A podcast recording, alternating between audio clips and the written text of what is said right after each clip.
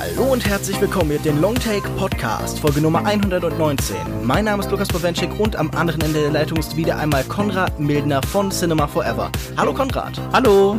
Wie geht's? Gut. Gut. Das freut gut, mich. Gut. Ein freier Montag habe ich heute. Uh, das, ist natürlich Beste. eine Seltenheit, ein kleines Ja. Wunder. Genau. Konrad, ich habe passend zum Film der Sendung mal nachgeschaut, ob es einen heiligen Konrad gibt und es gibt tatsächlich einen. Und es tut mir leid, dir das mitzuteilen, aber äh, scheinbar gehört er zu den nutzlosesten Heiligen überhaupt. Hör dir mal diese sagenhafte Geschichte über ihn an. Okay. Die Legenden betonen seine außerordentliche Selbstbeherrschung. Als an Ostern eine Spinne in den Kelch gefallen war, trank er ohne Scheu. Die Spinne aber kam, als er sich später zum Mittagessen setzte, wieder aus seinem Mund hervor. Das ist der Heilige mit deinem Namen. Toll, oder? Wow. Was man damals machen musste, um heilig zu werden, ist ja, ist ja einfach. Das erklärt, warum ich, äh, warum meine Wohnung voller Spinnen ist. Weil die aus dem Mund hervorkommen. Ich habe das Gefühl, Konrad, also der heilige Konrad ist auch irgendwie der, die Ursache dieser Studie, dass wir irgendwie in unserem Schlaf sechs Spinnen verschlucken oder so in unserem Leben oder im Jahr oder so. Stimmt, du hast recht. Ja, wo ich mich mehr frage, wie, wie, wie misst man das? Wie kriegt man das raus? Es stellte sich doch raus dann nachher, dass das eine Wissenschaftlerin bewusst gestreut hat, um herauszufinden, wie sich so Gerüchte oder Halbwahrheiten irgendwie verbreiten. Ah, interessant. Und dass es diese Studie überhaupt nicht gab. Ja. Naja, das ist ja auch so ein, ja, habe ich mich immer gefragt, wie misst man das? Hat man irgendwie ermittelt, wie viel Spinnen durchschnittlich äh, so in einer Wohnung herumkreuchen und dann hat man so ein Schlaflabor gemacht und hat genau diese Anzahl von Spinnen da hinein entlassen und gewartet, bis da mal eine reinkriegt und dann hochgerechnet auf ein Jahr. Ich hab's nicht. Die haben einfach alle Spinnen gechippt, so wie Ja. man Hunde chippt oder so, und haben dann geguckt, welche von Menschen verschluckt Krass. worden sind. So Nanochips. Krass. Erstaunlichere Wunde als dieses von der verschluckten und wieder ausgespuckten Spinne gibt's im heutigen Film. Denn gemeinsam sprechen wir heute über Glücklich wie Lazaro, den dritten Film der Italienerin Alice Rohrwacher. Der Film war zuerst in Cannes zu sehen und wurde dort zusammen mit Jafar Panahi Serok für das beste Drehbuch ausgezeichnet. Anfangen möchte ich aber bei einem anderen italienischen Regisseur, bei Pier Paolo Pasolini, der mit seinen Filmen und Texten auch das Ziel hatte, einen Verlust zu beklagen und ihn sogar zu bekämpfen. Den Übergang von der archaischen, agrarischen Ordnung hin zur kapitalistischen Massenkultur. In seinen Freibeuter-Schriften schreibt er, das bäuerliche Universum ist der Überrest einer vorhergehenden Kultur. Es ist die grenzenlose, vornationale und vorindustrielle bäuerliche Welt, die bis vor wenigen Jahren überlebt hat, der ich nachtrauere. In genau dieser Welt beginnt Alice Rohrwachers Film. Debütant Adriano Tardiolo spielt den naiven Lazaro, der in der kleinen Bauerngemeinde Inviolata in Italien lebt. Die Arbeit als Leibeigener auf den Tabakfeldern für die gierige Marchesa Alfonsina de Luna ist hart. Am schlimmsten trifft es Lazaro, der als Mädchen für alles die besonders undankbaren Aufgaben bekommt. Selbst die Niedersten treten noch weiter nach unten. Als er Tancredi, den rebellischen Sohn der Marchesa, kennenlernt, entsteht eine Freundschaft. Der junge Adelige will rebellieren, und sein Plan, die eigene Entführung vorzutäuschen, bringt weitgreifende Veränderungen mit sich. Rohrwacher erzählt anhand von Lazaro eine Heiligengeschichte, ein Gleichnis über genau jenen Verlust, den auch Pasolini beschrieben hat. Konrad, du wirkst auf mich eigentlich wie ein überzeugter Großstädter.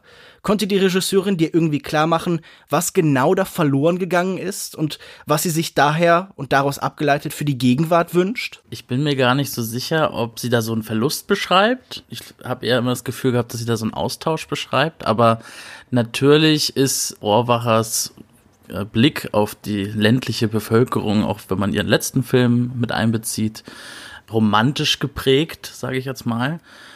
Und am ehesten würde ich sagen, dass ähm, ja das, was da verloren gegangen ist und was man auch im Film beobachten kann, ist so eine gesunde Form von Naivität oder auch so diesen, diesen Grundsatz an Vertrauen, die man anderen Menschen gegenüberbringt und was einhergeht mit so einer mit einer viel stärkeren Nähe. Also das Gefühl, die Menschen sind sich in der ersten Hälfte des Films weitaus näher als in der zweiten Hälfte, obwohl sie buchstäblich natürlich in der Stadt noch viel enger wiederum zusammengerückt äh, wohnen alle. Das so kryptisch, wie das jetzt vielleicht ein bisschen klingt, aber so am ehesten würde ich das sagen, weil ich würde gar nicht behaupten, dass die jetzt so, so nostalgisch, in Anführungszeichen, wie äh, Pasolini da auf die äh, bäuerliche Gesellschaft blickt. Ich finde das ja wirklich interessant, weil das so ein total unintuitiver Gedanke für uns heute ist, die wir so sehr auch immer auf Fortschritt und auf Wachstum blicken, hier so eine spezifische Art von Zusammenleben zu loben, die ja tatsächlich auch was sehr unterdrückerisches hat. Für mich persönlich entstand halt sofort der Eindruck, es geht darum, wirklich so eine merkwürdig dialektische Beziehung herzustellen zwischen einer Gegenwart, die nicht so frei ist, wie wir geglaubt haben, und einer Vergangenheit, die nicht so unterdrückerisch ist, wie wir dachten. Und man sucht jetzt tatsächlich, wie du schon beschreibst, hier findet ja wirklich ein Übergang statt zwischen diesen beiden Welten nachher, da sprechen wir im Detail noch drüber. Der Versuch ist ja tatsächlich da herauszufinden, was sind die Elemente in den jeweiligen Welten, die sich zu bewahren und zu schützen und zu fördern lohnt. Und du beschreibst das schon ganz gut. Ich glaube, man findet das alles, was hier lobenswert und wichtig und gut in der Welt erscheint, zusammengefasst in eben dieser einen zentralen Figur in Lazaro, der wirklich so für die Unschuld in der korrumpierten Welt steht. Er ist so komplett naiv, er hat einen Gesichtsausdruck, ein Outfit. Ich finde, es sieht so ein bisschen aus wie Elijah Wood, an den musste ich immer dachten, mit einem vielleicht etwas längeren Gesicht. Mhm.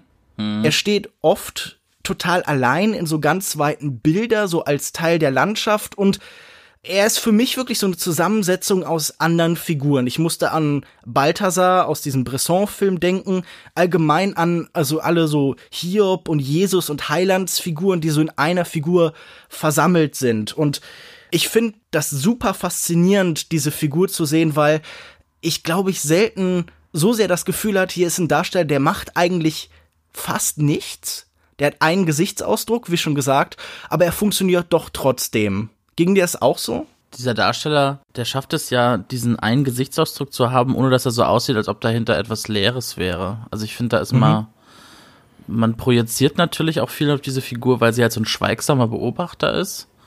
Aber ich habe das Gefühl, dass man immer wieder was sieht, so in den Augen. Das ist irgendwie so ein, dahinter gibt es immer so einen Prozess des Nachdenkens, über das Prozess des Verstehens, was, ihn, was er wahrscheinlich auch nicht so wirklich, die Figur jetzt nicht so wirklich alles begreifen kann und einfach so mitspielt. Und er, er reagiert ja auch immer nur so ein bisschen auf das, was ihm passiert. Deswegen äh, funktioniert er auch gut als Substitut im Film für den Zuschauer. Also wir blicken ja mit seinen, mit seinen Augen, den, äh, gehen wir ja durch den Film. Ja. Und ähm, ja, ich finde, er sehr gut gecastet. Also ich habe ihn vorher noch in keinem anderen Film gesehen, den Schauspieler. Das ist auch sein erster.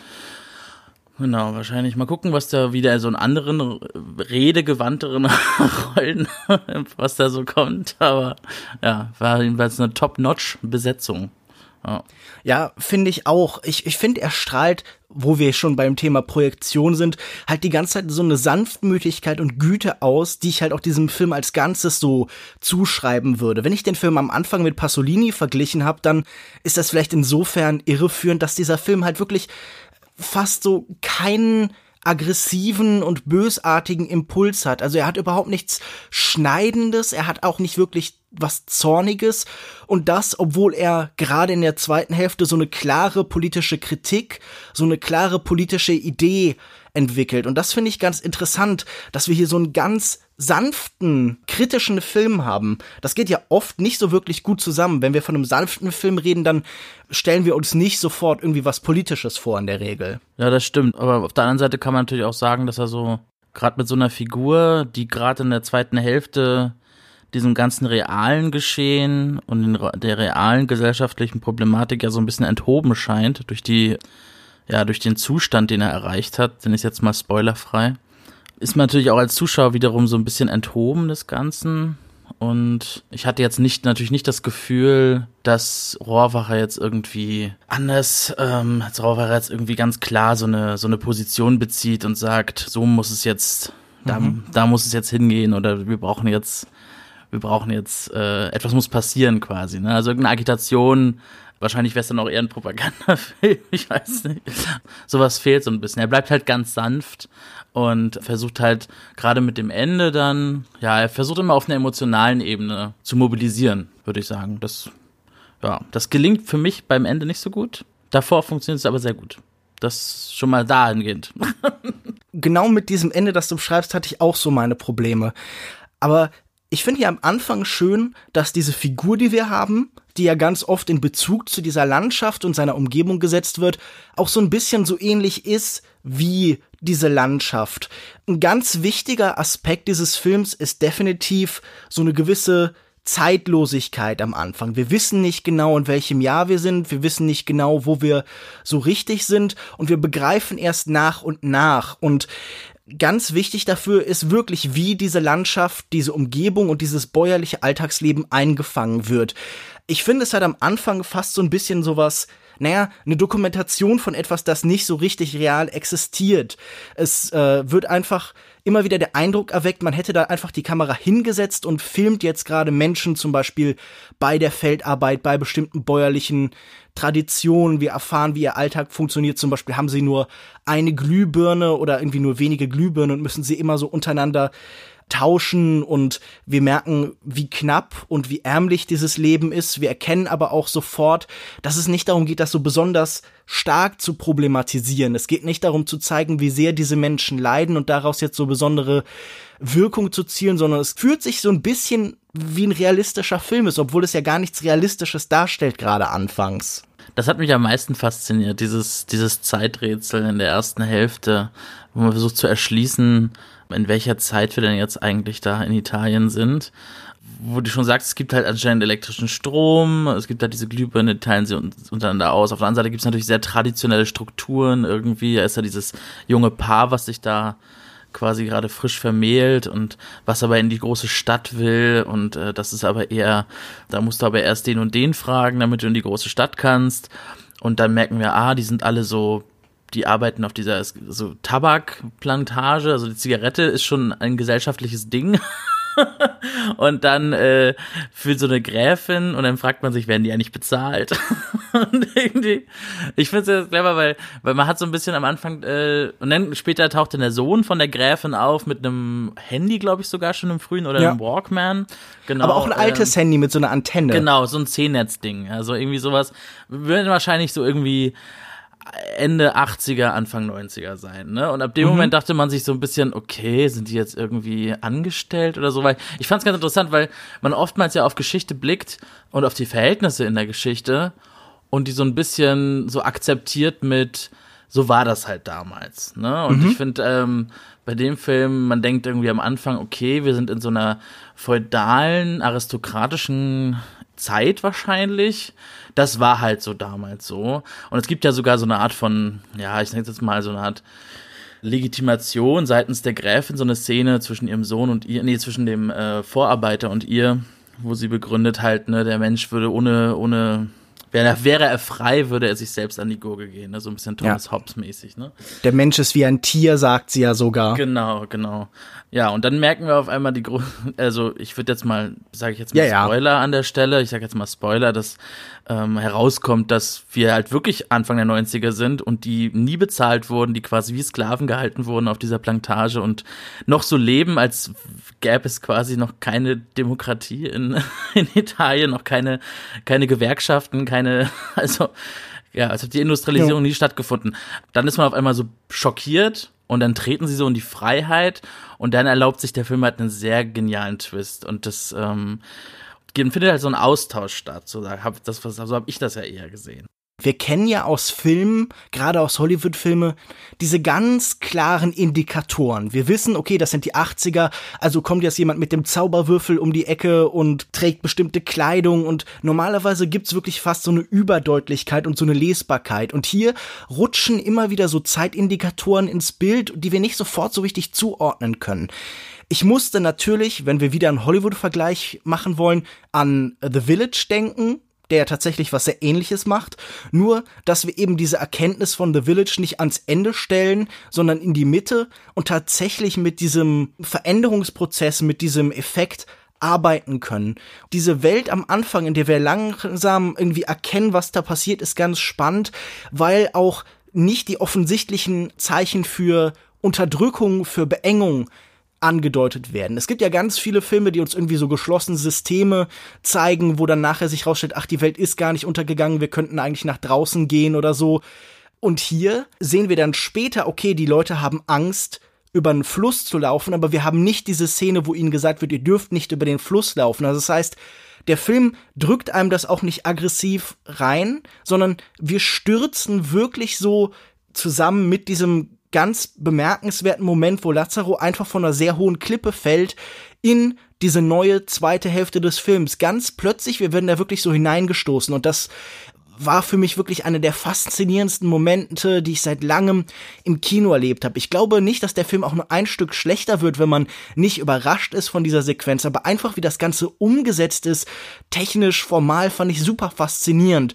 Also gerade diese kurze Sequenz, wenn wir zwischen den beiden Kapiteln, diesen großen beiden Hälften wechseln, hat mich total in seinen Bann geschlagen. Ja, und es ist natürlich auch dieser, dieser sanfte Symbolismus, der bei, ähm, dem, bei Rohrwacher zutage tritt. Also diese, diese Idee mit der Brücke, die kaputt ist und deswegen die ja in die reale Welt führt oder in die, in die offene Welt und deswegen trauen sie auch nicht über diesen Fluss zu gehen, weil diese Brücke halt kaputt ist. Aber man kann doch einfach durchlaufen, der ist ja gar nicht tief.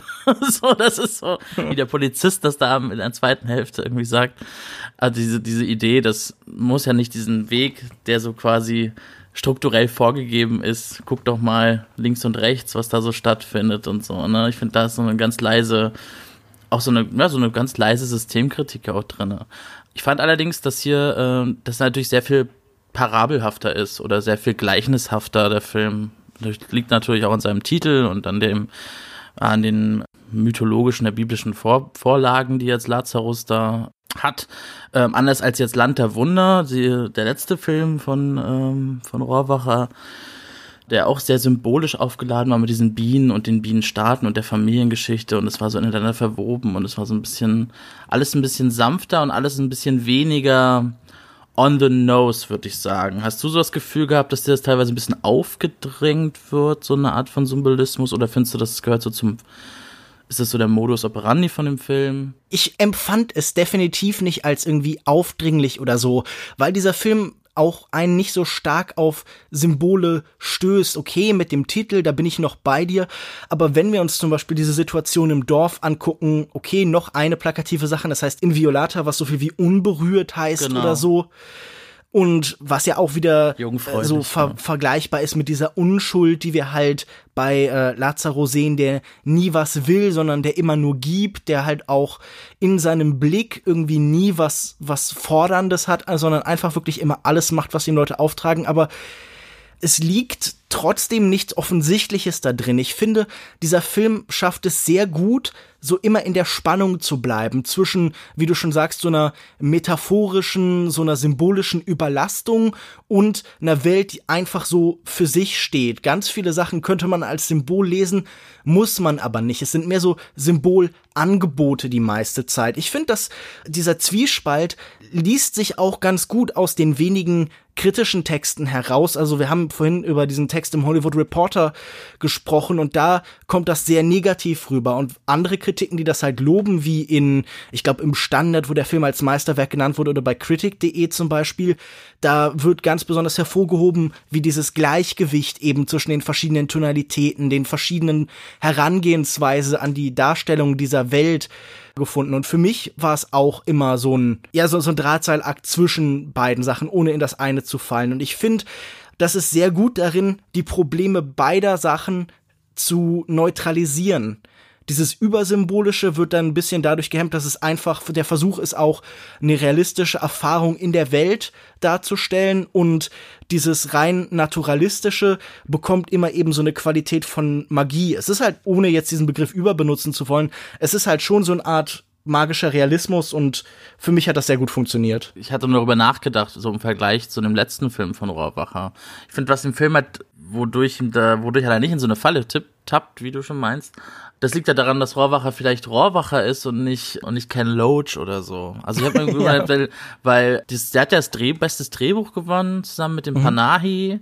Ich sag mal so, das ist ein geschriebener Film. Das ist ein Film, der ganz genau weiß, wann äh, wann führe ich jeden den, den Konflikt ein und was welche wo setze ich einen roten Hering und wo mhm. Unterlaufe ich die Unterwartung etc. pp. Der ist halt sehr sehr schön geschrieben dieser Film, ne? Und der hat halt auch so modellhafte Szenen, sag ich jetzt mal. Ich finde sowas wie wie die Kirchenszene in der zweiten Hälfte. Das ist so eine, so eine modellhafte Szene, die irgendwie auch so ein bisschen für den, so als Thema für den ganzen, für den ganzen Film spricht und so. Das ist sehr schönes Drehbuchhandwerk.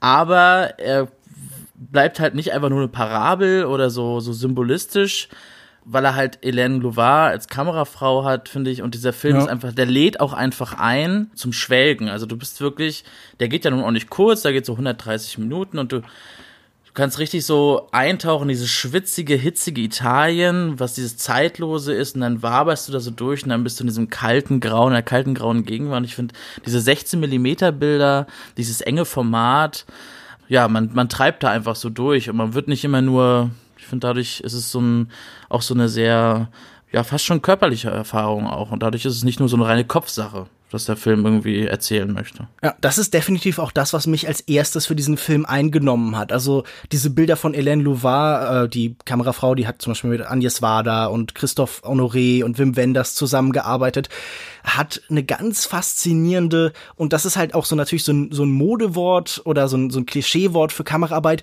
Dieser Film hat so eine tolle Textur. Also am deutlichsten merkt man das in dieser Szene mit der Heuernte, wo man wirklich das Gefühl hat, diese ganzen einzelnen Elemente dieser Welt greifen zu können. Also es, ich, ich finde, diese Bilder haben so ein bisschen diese magische Qualität von so einem Terence Malick-Film, aber so ein bisschen geerdeter. Also diese total lichtgefluteten Szenen. Es ist immer so ein hellgelbes, weißes Licht, so ganz sanft dieses etwas gräulichere in der Farbwahl, das den zweiten Film trägt, hat immer noch durch diese 16 Millimeter Aufnahmen, die ja auch wirklich sehr körnig sind und so, so was total, ja, es, es fühlt sich alt an, es fühlt sich irgendwie wie aus einer anderen Zeit an und es bekommt halt so eine ganz einzigartige Kinoqualität. Und das ist wirklich, was einen zuerst in diesen Film hineinsaugt. Und danach kommt, wie du schon beschreibst, wirklich so eine literarische Qualität. Wenn ein Reisender in einer Winternacht hier von Italo Calvino, da muss ich so ein bisschen dann denken, der ja auch immer diesen Wechsel zwischen den Modi vollzieht, der sich so daran gefreut, so verschiedene Genre zu bedienen. Und das ist tatsächlich, was ich da hier so ein bisschen von der literarischen Idee hatte man darf das nicht nur einfach auf die Art, wie es gefilmt ist, beschränken. Ich finde auch sie hat irgendwie so kameratechnisch ganz interessante Ideen. Natürlich sind da viel relativ einfach gestaltete Bilder, die halt ihn in den Blick nehmen, die versuchen auf so eine Art realistische Weise diese Welt einzufangen. Aber zum Beispiel gerade diese Übergangssequenz. Lazarus stirbt, wir sehen das so in so einer weiten Einstellung, er fällt runter und auf einmal gibt so einen ganz interessanten Einsatz von Drohnenaufnahmen. Wir fliegen über diese Welt, haben hm. auf einmal wirklich so einen Gottesblick und dann wird dieser göttliche Blick auf einmal säkularisiert, denn auf einmal ist dieser Blick ein Helikopter. Die Leute reagieren wirklich auf diese Drohne, auf diese Kamera, die da über sie hinwegfliegt und es stellt sich raus, es sind halt die Polizisten, die aus der anderen Welt in diese Welt eindringen. Und diese Idee, was Göttliches zu säkularisieren und die Technik zuerst was Magisches werden zu lassen und dann wieder zurück zum Technischen zu kommen. Das finde ich einfach so eine ganz interessante Idee. Und gerade Drohnen werden ja oft sehr langweilig und klischeehaft eingesetzt. Da merkt man so, dass das halt auch ein Platz und ein Paradies ist für so eine bestimmte Art von Spielkindern, von Leuten, die halt Fans von Gadgets sind, die halt immer so ähnliche Shots hervorbringen, wo eine Kamera halt sanft über eine Landschaft schwebt, sehr gleichförmig, sehr mechanisch. Und das war zumindest ideell und konzeptionell halt eine interessante Art, das einzusetzen für mich. Naja, die sehen sonst meistens mal so aus wie so Kaufvideos für Immobilien. So sehen ja. Drohnenbilder meistens aus. Die kreisen mal um so, eine, so ein Haus rum oder so. Also. Sind auch oft so Werbebilder halt. Und das hatte ich hier ah. überhaupt nicht. Nee, nee, stimmt, ja. Ich hatte, äh, genau, dieser Moment ist mir auch aufgefallen. Ich fand, äh, gerade diese, weil ich, ich habe ihn ja in Cannes zuerst gesehen und in der letzten Vorstellung, lief er nur zweimal und in der ersten Vorstellung lief er nur im kleineren Kino, in dem, äh, in dem Salle, Salle Bazin, glaube ich.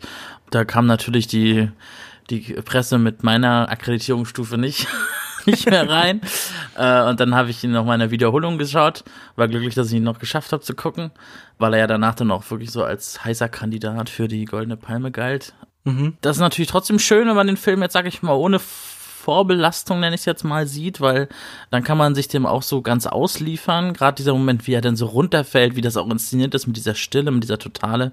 Und man hört wirklich im Kino so, so dieses Atmen und dann kommt dieser Schuss ja. und dann fragt man sich, was passiert jetzt? Und dann liegt er einfach da und wacht wieder auf. Und es ist so, ja, diese ganze, das ist so, ja, so unverbraucht, ja, inszeniert, diese ganze Zeitreisemoment, diesen Übergang von einer Epoche in die nächste. Ich finde, formal ist es einfach auch so ein wundervoller Film. Ich finde, da hat Rohrer auch, auch diese Szene ähm, in ihrem letzten Film, diese Fernsehsendung, dieser heilige Moment dann, dieses Wunder mit den Bienen aus, aus dem Mund von der Hauptfigur gekrochen kommen. Ich finde, mhm. die hat da wirklich so einen ganz die kann das irgendwie, die kann den ganzen so eine Emphase setzen, ohne dass es irgendwie so wie so ein, wie so ein bloßer Effekt rüberkommt. Das ist ja, es ist immer so ein Understatement dabei. Genau, richtig, ja. Auch gerade weil die Kamera auch so ein bisschen, ich finde es ja mal doof zu sagen, dokumentarisch, nur weil es ein bisschen wackelt oder so. Also ja, okay. schon mal, man hat kein Stativ. Ich weiß, ja, ich weiß, es ist einfach nur, genau, dadurch ist es immer nicht ganz so glossy. Es ist nicht alles immer so glossy, ne? Sehr schön, sehr schön. Ich war auch ein bisschen in meinem Rätsel in der, zweiten Hälfte dann, wann wir, wo wir denn jetzt eigentlich, also sind wir jetzt irgendwie wirklich in der Gegenwart und so, weil dann werden ja so Figuren ausgetauscht und man rätselt so ein bisschen, wer ist denn jetzt welche Figur? Da gibt's ja so eine, nennen es jetzt mal so Tagtraumsequenz, die das so ein bisschen erkl äh, nicht erklärt, aber nochmal so ein bisschen in Erinnerung ruft der Macredi, sein Freund, sage ich jetzt, ich nenne es jetzt mal Freund, obwohl ich im Film nicht das Gefühl hatte, dass die wirklich eine Freundschaft Ja, alle Texte, alle Kritiken und so behaupten so eine ganz intensive Freundschaft. Der Credi behauptet auch eine, aber ich war da auch unsicher. Ich habe da er so ein bisschen, ja. ich habe da so ein bisschen sofort irgendwie gesehen, so da ist das reiche Kind aus der Oberschicht, das nach Rebellion und Veränderung sucht und da ist das Unterschichtenkind, das irgendwie ein ganz anderes Leben führt und man nimmt dann irgendwie so so dieses Abenteuer, diese Andersartigkeit so für sich ein, gerade in diesen Szenen, wenn sie zusammen in den, in den Bergen sitzen und sein letztes nimmt er ihm ja. Er nimmt ihm seine Höhle quasi, ne? Also das ist ja wirklich sein, sein Fass quasi. Noch schlimmer. Er will zuerst auf diesen, auf diesen Entführungsbrief ja Blut tropfen, traut sich dann aber nicht und nimmt dann Lazarus Blut. Also noch viel stärker kann ja symbolisch nicht gezeigt werden, wie halt irgend so ein reicher Schnösel, äh, hier gespielt von irgendwie einem YouTube-Star, was ich auch eine ganz interessante Casting-Entscheidung finde. Das ist sehr interessant. Das wusste ich ja. auch nicht. Nee, also wow. der ist bekannt geworden durch so Justin Bieber äh, Coverversionen und sowas ah, und ist in Italien wohl wirklich ein relativ großer Star. Und ich finde man ich finde man sieht das auch. Also er hat mit diesen Haaren und diesen T-Shirts äh, er soll ja wie ein Symbol aus einer modernen Welt wirken. Mhm. deshalb ist er wohl auch gecastet worden. Und ich finde er hat sowas so Draco Malfoy mäßiges total. Das war so meine erste Assoziation mit diesen nee also diesen blondierten hellen Haaren und so. Er sieht so ein bisschen aus wie so ein YouTube Draco Malfoy. Und das spielt er finde ich auch sehr gut. Also ich finde das auch eine hervorragende Casting Entscheidung glaube ich das erste Mal in meinem Leben, dass ich sagen kann, ja, von diesem YouTuber, äh, der hat mich überhaupt nicht gestört im Film. Nee, überhaupt nicht. Also ich fand's auch wirklich auf den Punkt. Also, und wie hm. schon gesagt, er nimmt ihm halt so das Letzte ist natürlich auch eine sehr interessante Figur, gerade dann auch, wie er dann später besetzt ist, weil das meinte ich halt auch, dieses, man ist sich halt nie so richtig sicher, man ist halt auch so wirklich wie Lazaro so ein bisschen enthoben dem Ganzen, weil auf einmal wird dann die Antonia, wird dann ausgetauscht mit Alba Rohrwacher, der Schwester von, eine Alice Rohrwacher, die man ja mittlerweile auch schon in, in vielen Filmen kennt. Und da denkt man irgendwie so gut, Alba Rohrwacher, die ist jetzt irgendwie Ende 40 maximal oder sowas. Und dann auf einmal trifft man dann auf Macready wieder und der sieht halt aus wie Ende 50 fast, ne? Also es ist irgendwie so ein Gefühl, wo du denkst, so, hä, ist das jetzt irgendwie, obwohl die ja eigentlich theoretisch gleich alt waren.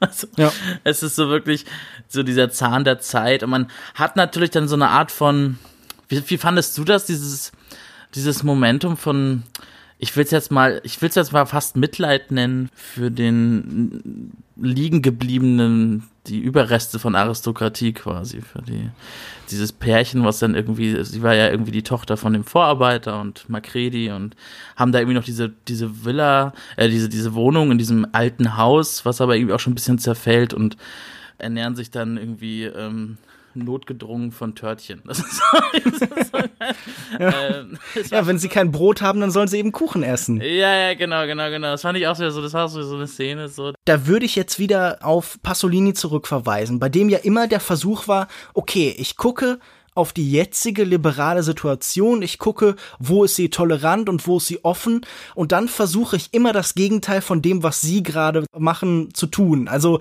wenn sie gerade mit 1968 irgendwie Rebellion spielen, dann stehe ich auf der Seite der Polizisten.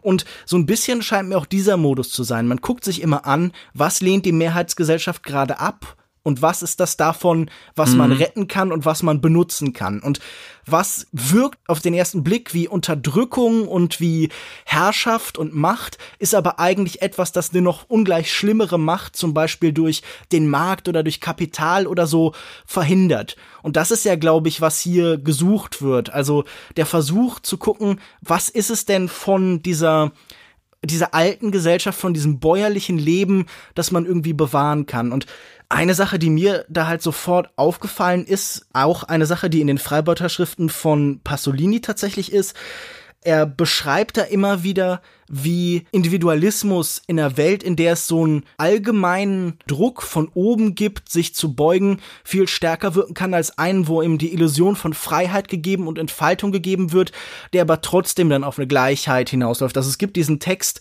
warte, er heißt, ich habe das Buch hier sogar liegen, weil ich daran irgendwie gedacht habe, Nachtrag zur Skizze über die anthropologische Revolution in Italien. Und er beschreibt da, wie sowohl in der Sowjetunion, wo eine gewisse Gleichheit erreicht ist, aber auch in den großen italienischen Städten alle sich äußerlich gleich geben und sich gleich bewegen, obwohl nicht in beiden Fällen die gleichen Voraussetzungen gegeben sind. Dass hier diese Figur ist, diese alte Figur aus dieser Zeit, die aber nicht gealtert ist, die also als zeitlose Idee zu verstehen ist, so hervorgehoben wird, scheint für mich so der Ausdruck zu sein, okay, hier ist eine alte Idee, die, an der der Zahn der Zeit nicht geneigt hat, im Gegensatz zu diesen anderen Menschen, die wir uns irgendwie halt bewahren sollten, nämlich einfach eine, es ist natürlich ein religiöser Film dann in dieser Hinsicht auch, also so eine Idee mhm. von Selbstaufgabe, von Dienen für andere, was natürlich auch, um wieder zu Pasolini zu gehen, so ein bisschen so eine marxistische Idee ist, so dass Opfern für andere, für eine Struktur, ein Gedanke, der eine Gemeinschaft über einen zwanghaften Individualismus stellt. Und das ist vielleicht auch das, was irgendwie ein Wert gewesen wäre in diese Struktur von Aristokratie, wo man natürlich die Herrschaft, also beseitigen soll, wo man halt fast mitleidig ist, weil diese Figuren halt so lächerlich geworden sind. Also das ist ja auch heute so. Guck dir an, in den meisten Ländern, wo irgendwie äh, die Modernisierung komplett stattgefunden ist, wie lächerlich sind denn Adlige? Also natürlich gibt es da noch ein paar Leute, die reich sind. Vielleicht irgendwie man über diese, keine Ahnung, Turn- und Taxis-Leute kann man sich vielleicht noch ärgern. Aber so die meisten Leute mit Adelstitel, mit von oder so, die den immer noch absichtlich tragen, über die lacht man doch. Also ich muss so an eine ehemalige Deutschlehrerin denken von mir, die immer auf das von im Namen bestanden hat. so Beatrix von Storch und sowas. Ja, sowas halt. das so also das ist natürlich nochmal aus ganz anderen Gründen erbärmlich, stimmt, aber. Stimmt, der Macredi, der wählt jetzt fünf Sterne. Selbst dieser Mensch, der vorher so weit oben stand, ist in diesen neuen Strukturen zu einer bemitleidenswerten Kreatur verkommen. Also er ist ja wirklich alt und gebrochen und wird aus der Bank geschmissen und es geht, glaube ich, darum, Sachen in Relation zu setzen. Klar sind diese Menschen schlimm gewesen, irgendwann in der Vergangenheit, aber jetzt sind sie genauso wie wir auch relativ weit unten angekommen und es gibt halt ungleich größere Probleme. Ja, und es ist halt auch immer diese, dieses, diese Idee, dass, dass man halt auch nur das nimmt, was, was vom Teller fällt quasi, das auch nochmal abgibt. Das ist ja diese, dieses, dieses äh, Lazarus-Gleichnis, was, finde ich, bei einer Familie, die sich jetzt diese mühevoll diese, diese Törtchen hat, zusammen gespart hat und die dann kauft und die dann doch nochmal denen gibt, die jetzt auf einmal sich doch noch als ärmer herausstellen als man selbst. Was diese Gruppe noch behalten hat, ist wenigstens eine Form von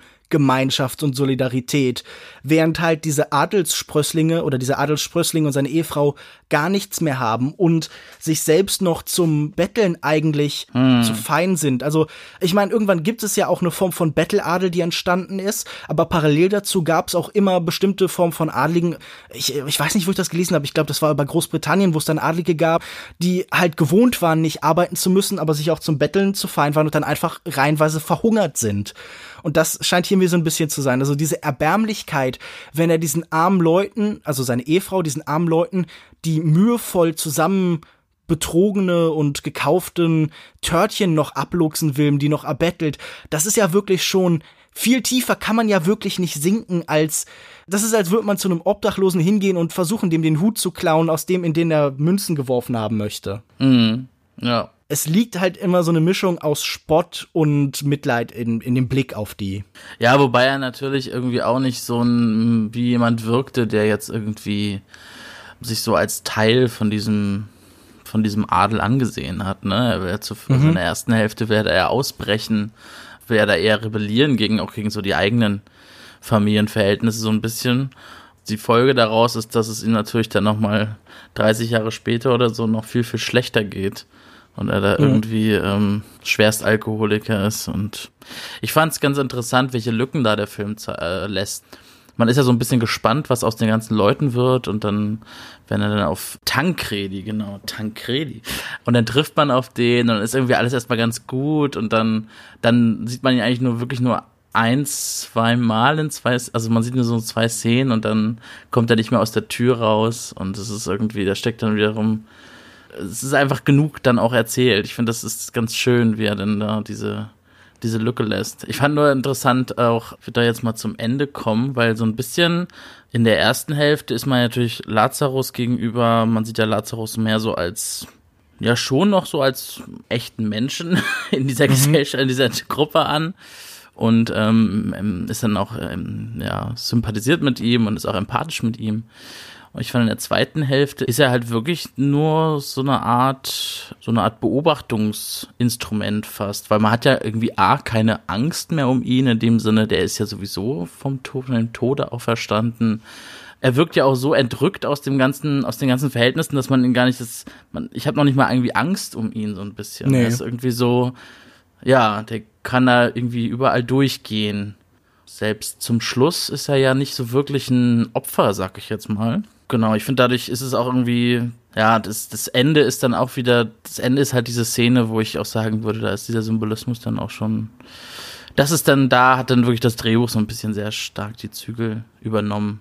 Das wäre, glaube ich, meine einzige wirkliche Kritik an diesem sehr schönen schwägerischen Film einfach, dass dieses Ende soll irgendwie so ein Ausrufezeichen setzen oder so eine, so weit ist es gekommen, dass die Menschen nur von Misstrauen getrieben sind und im ersten Moment immer nur das Schlechte sehen und dann, also ich weiß nicht, wie hast du das Ende gedeutet? Ich hatte irgendwie. Ich habe es tatsächlich genauso empfunden wie du. Ich hatte auch das Gefühl, da herrschte so eine gewisse Ratlosigkeit. Wir haben diese Grundidee, wir haben beide Welten gegeneinander geworfen, wir haben geguckt, was ist aus der einen in dem anderen zu sehen und dann brauchen wir aber noch irgendeinen Endpunkt, auf den das hinsteuern kann. Es gibt vorher noch diese sehr schöne Sequenz mit der Kirche, wirklich das größte noch andere Wunder, das in diesem Film vollbracht wird. Den fand ich sehr schön. Aber mhm, dieses Finale, was ja wirklich auch so ja, ein sehr biblisches Motiv, ein Opfer, ein Todesfall ist, eine Kreuzigung in gewisser Weise halt auf jeden Fall. Also ich meine, wir, wir können das ja ja spoilern, wer tatsächlich unbedacht an diesen Film herangehen möchte, der äh, hat wahrscheinlich schon früher ausgeschaltet. Ja. Auf jeden Fall äh, wird er dann beim Versuch, in eine Bank zu gehen und für Tancredi dessen verlorene Besitztümer einzufordern, wird er interpretiert als, als Bankräuber, er hat irgendwie eine Steinschleuder dabei und er wird dann zusammengestiefelt von den Kunden in der Bank und stirbt dann. Und das war für mich auch, ja, wirklich ein Moment des Scheiterns für diesen Film, weil ich das Gefühl hatte, ihm fehlte so ein finaler Punkt, auf den er hinsteuern kann, so ein letzter Funke, eine letzte Idee, die alles zusammenfügt. Und dann geht dieser Moment vorbei und wir sehen diesen Wolf, der ihn vorher schon belebt hat, durch die Stadt traben. Wir sehen wieder diese Gegenüberstellung, diese Gleichzeitigkeit von Vergangenheit und Gegenwart, von Zivilisation und dem Archaischen, dem Agrarischen in Form dieses Wolfes. Aber das ist auch für mich einfach redundant, das ist einfach eine Wiederholung gewesen. Und interpretiert hätte ich das auch, wie du, glaube ich, als nun ja, das ist die Grausamkeit dieser Welt, es gibt da kein Verständnis, es gibt keinen Versuch zu verstehen. Gerade in diesem Rahmen, in dem das geschieht, nämlich im Rahmen dieser Bank, im Rahmen des modernen Kapitalismus, gibt es halt kein Zusammenleben mehr wie früher und das ist das größte Übel, das wir heute haben, das am stärksten bekämpft werden muss. Seht an, was es mit dem armen, unschuldigen Lazaro tut. Und das war mir zu billig, das war mir zu plump, das fand ich auch formal irgendwie uninteressant gemacht. Ich mochte nicht, wie sich diese Situation entwickelt hat, diese Dynamik von diese Gewalt, die da entstanden ist. Das war alles doof. Ja, ja, das fand ich auch schade. Es hat so ein Film äh, braucht eigentlich auch ein schönes Ende. Also ein Film braucht immer ein gutes Ende, sage ich jetzt mal. Aber das kann nie schaden. Also, da, da, da habe ich mich einfach ein bisschen geärgert, weil das wäre es eigentlich noch gewesen. Irgendwie diese ein, ein, ein, ein famoses Ende. Aber er hat ja auch oftmals auch so Szenen, ne, wo nochmal der ganze, was ich meine, wie die Kirchenszene zum Beispiel ähm, verändert hätte man auch die als Ende nehmen können, quasi fast. Da habe ich auch gerade dran gedacht. Das schien mir viel einleuchtender. Dass es dann noch so ein Märtyrium dann geben muss zum Schluss ja, das ist natürlich der religiösen Natur dieses Films vielleicht zu Schulden kommen, aber ja, nichtsdestotrotz fand ich, ist das ein Film, den man unbedingt sehen sollte. Und äh, auch dieser kleine Fehltritt gegen Ende macht diesen Film für mich irgendwie kein Stück schlechter. Ich kann tatsächlich ganz gut darüber hinweg gucken. Ich habe das so ein bisschen ratlos und ein bisschen enttäuscht wahrgenommen, aber es hat irgendwie wirklich nicht das Gesamtergebnis für mich getrübt. Wenn du sagst, das ist ein empfehlenswerter Film oder einer, den man sich angucken sollte, dann klingt das für mich schon so ein bisschen nach einem Fazit und da können wir dann jetzt auch gerne hinkommen. Es wäre jetzt vielleicht ein bisschen klischeehaft und ein bisschen einfach zu sagen, dieser Film ist ein kleines Wunder oder stellt selbst ein Wunder dar, weil es im Film so viele gibt. Aber das wäre für mich tatsächlich so der erste Eindruck, weil es so ein Film ist, wie es wenig andere gibt. Es gibt wenig so sanftmütige, entspannte Filme, die trotzdem eine tiefe innere Überzeugung ausdrücken, die gleichzeitig eine großartige Erfahrung sind, in die man sich hineinlegen kann, in der man gern eben lebt. Das war ein Film, der sich für mich trotz seiner Länge überhaupt nicht lang angefühlt hat, sondern der wirklich, wirklich so dieses Gefühl von Zeit so komplett aus mir rausgepumpt hat, der mir den Eindruck gegeben hat, ich könnte jetzt ewig verbringen und der mich bezaubert hat, der für mich auch irgendwie an vielen Stellen berührend war. Das ist jetzt vielleicht ein Attribut, das nicht immer automatisch irgendwie das höchste aller Gefühle sein muss. Man muss nicht immer sagen, dieser Film hat mich zum Weinen gebracht oder zum Lachen und deshalb ist er besonders toll. Das hat der Film mit mir beides nicht gemacht, aber hat mich irgendwie halt ja, einfach komplett hineingesogen. Und das rechne ich ihm sehr hoch an. Ich halte es für einen klugen Film, für einen interessanten Film. Einen, der sicher irgendwie Diskurse anbietet, aber die nicht aufzwängt von solchen Filmen würde ich mir wirklich einfach mehr wünschen. Gerade in den deutschen Kinos ist es sehr toll, dass es einen Kinostart für diesen Film gibt. Ich glaube, in Deutschland wird er von äh, Piffel Medien vertrieben und das ist toll. Schaut euch alle diesen Film an und äh, wenn ihr das nicht tut, dann komme ich persönlich bei euch vorbei und belege ich euch mit einem Fluch. Das ist, äh, das ist das Longtake-Versprechen. Ich bin ja, also jetzt muss ich ja fast den Film leugnen, damit du mal zu mir kommst und mich mit einem Flug belegst. Ich bin ja gespannt. Das kann ich auch so machen, Konrad. Auf diesen, auf diesen Tanz, den du dann veranstaltest, bin ich gespannt. Ne? Oh ja, mein, mein Fluchtanz sieht großartig aus. Fluchtanz. Hab, Nein. Ja. Nee, also ich äh, würde mich dem anschließen, trotz des, ja, den etwas schwachen, schwächeren Endes.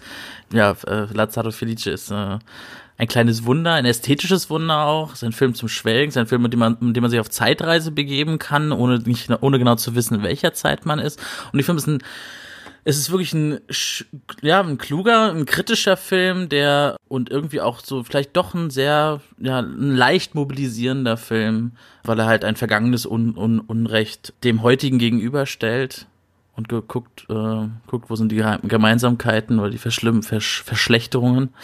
Ja, und da kann man sich schön hineinbegeben in 130 Minuten, kann, kann nachdenken, kann fühlen und vor allem in die wunderschönen Augen von, äh, wie heißt er, Adriano Tardiolo schauen. Das ist, ja. äh, wer sich schöne Augen angucken will, kann auch diesen Film gucken.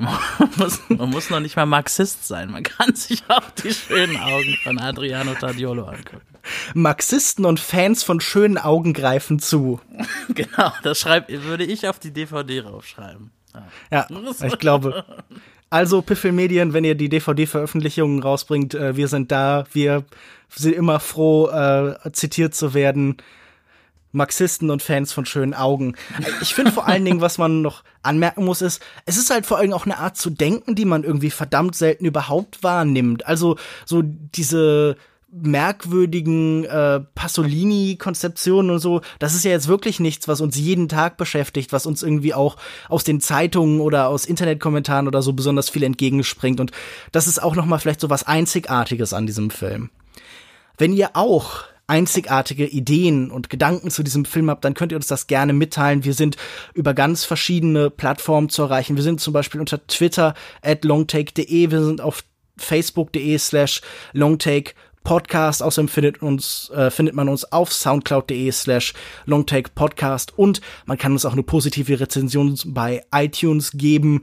Zum einen äh, hilft uns das besser sichtbar zu werden. Zum anderen habe ich dann gehört, äh, verbringt eure Seele weniger Zeit im Fegefeuer. Ist das richtig, Konrad? Wir sind Ablasshandel quasi. Ja. Man befreit ja. sich von den Sünden, wenn man Longtake unterstützt. Ja, habe ich hier, habe ich eine, habe ich eine Snapchat-Nachricht direkt vom Papst der sagt, mhm. das ist so. Ja. Ich könnte mir sogar vorstellen, dass der Papst mittlerweile Snapchat macht, oder? Der ist doch auch auf Twitter. Was das macht er sicher was, selber, so auf dem Klo wie Trump. Was ist der liebste Filter von, von, von, von, vom Papst? Es gibt doch bestimmt einen Papstfilter, oder? Er macht dann so über seinen Hut noch einen Hut. Hat uns so ein Ja, Doppelpapsthut. Ja, ja, ja, der hat dann zwei Hüte auf. Der ist ja noch mehr Papst. Und wenn ihr dem Papst auf Twitter folgt, der ist, glaube ich, keine Ahnung, at, äh, at Pontifex. Das ist natürlich Ah. äh, noch gleich ungleich besser. Da findet ihr Pope Francis, da könnt ihr ihm dem folgen, wenn ihr das wollt. Ist nicht ganz so heilig und so bedeutsam wie Longtake, aber definitiv ähnlich. Wir freuen uns auf jeden Fall über Feedback. Schreibt uns, was ihr zu diesem Film gedacht habt. Sagt uns das bitte, denn wir mochten ihn sehr gern. Und wenn ihr ihn scheiße fandet, dann finde ich das interessant, weil für mich wirkt das wie so ein, das ist vielleicht höchstens was, was man irgendwie einen skeptisch machen könnte, wie sehr das ein Konsensfilm ist, bei dem sich irgendwie Critic und Moviepilot und alle irgendwie einig sind und Variety und CinemaScope und so und das hat mich skeptisch gemacht. Konsens macht mich nervös, stört meinen Konsens, damit ich nicht so nervös bin. Ich bin schon nervös genug. Konsens ist eigentlich immer ein Alarmsignal, ja, stimmt. Aber es, es liegt, glaube ich, es liegt, glaube ich, an den Augen von das. Und Äh, Marxismus. Die, be die bezaubern einfach jeden zu einem gewissen Grad. Im schlimmsten Fall findet man den eher so mittel, glaube ich. so, das ist so, ja, meine Theorie. Ähnlich bezaubernd war heute natürlich auch wieder deine Stimme, Konrad. Vielen Dank, Ja, dass du dir heute wieder die Dankeschön. Zeit genommen hast. Sehr gerne. Macht immer Es hat auch wieder Spaß. sehr viel Spaß gemacht. Ja. Wo findet man dich denn im Internet, wenn man noch mehr von deinen Augen, deiner Stimme und so weiter sehen, hören, fühlen, lesen möchte? Oh, meine Augen gibt's mittlerweile gibt's recht selten zu sehen aktuell. Äh, so, ab und zu mal ein YouTube-Video, aber sonst nicht. Ähm, nee, aber meine Stimme gibt's ja ab und zu zu hören. In letzter Zeit mehr bei dir, das stimmt schon. Ansonsten äh, auf Twitter kann man mir folgen äh, unter @mückerling und ähm, schreiben tue ich äh, immer noch bei cinemaforever.net. Auch bei uns kann man sich vom Fegefeuer freikaufen durch Klicks. Das ist eine Kooperation. Was? Interessant, wie wir ganz uneigennützig mit sowas immer helfen. Also Genau, es liegt genau. einfach viel am Seelenheil eurer Verwandter und von euch. Nee, wir haben so Doppelangebot. Bei uns wird man, steigt man locker im Tetan-Level auf durch Klicks und man kann sich vom Fegefeuer Ja, freikaufen. ein Deal mit mehreren Religionen, das ist natürlich unfair. Das ist, Na gut.